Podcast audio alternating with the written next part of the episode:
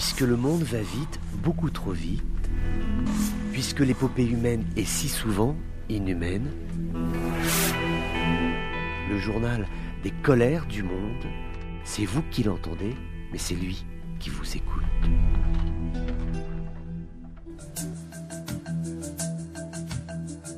Bonjour à tous, bienvenue dans ces colères du monde. Beaucoup d'attention en Algérie sur l'auto-remplissage des barrages. Il y a quelques pluies qui sont tombées au cours des dernières semaines. Donc voici les derniers chiffres. On estime que à l'échelon national, les barrages sont environ remplis à hauteur de 44,52% c'est bien oui, mais ce n'est pas assez. Et on sait qu'il y a certaines régions, par exemple au centre du pays, où l'on a euh, des barrages qui sont seulement remplis à 24% de leur capacité.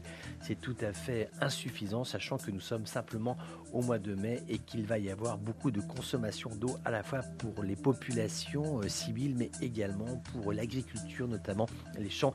Il va falloir faire pousser du blé, du maïs pour la saison prochaine. Heureusement, la bonne nouvelle, elle nous vient des prix du pétrole. En tout cas, c'est une bonne nouvelle pour l'Algérie puisqu'il est annoncé que cette année devrait être l'occasion pour toutes les grandes compagnies pétrolières, dont la Sonatrach, de remporter des bénéfices tout à fait significatifs.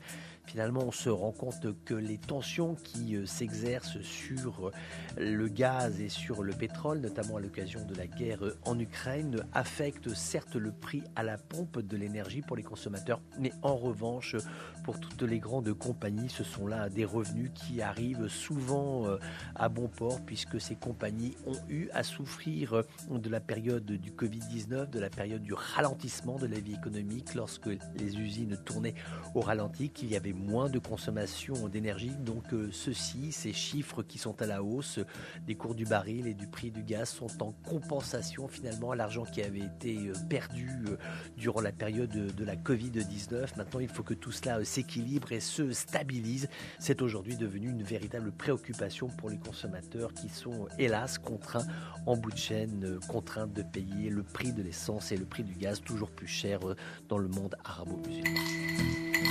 La vie politique euh, tunisienne avec cette annonce, c'est qu'il va y avoir cette visite du président du Conseil des ministres égyptiens, Mustafa Madbouli qui sera attendu à Tunis. On vient de l'apprendre. Il sera présent à partir de demain. L'objectif est de participer à une commission mixte tuniso-égyptienne. C'est vrai qu'il y a aujourd'hui beaucoup d'observateurs en Tunisie qui trouvent que le président Kais Sayed est euh, assez admiratif du président égyptien Sisi, qu'il y a euh, peut-être aussi euh, de la part de l'autorité tunisienne la volonté de s'inspirer du modèle politique égyptien. D'aucuns parlent d'une égyptisation de la vie politique tunisienne. C'est en tout cas une hypothèse hein, qui est annoncée par des intellectuels et par des observateurs qui suivent de près la vie politique à Tunis. En tout cas, voilà, donc réunion, ça va durer euh, durant deux jours de cette commission mixte égypto-tunisienne.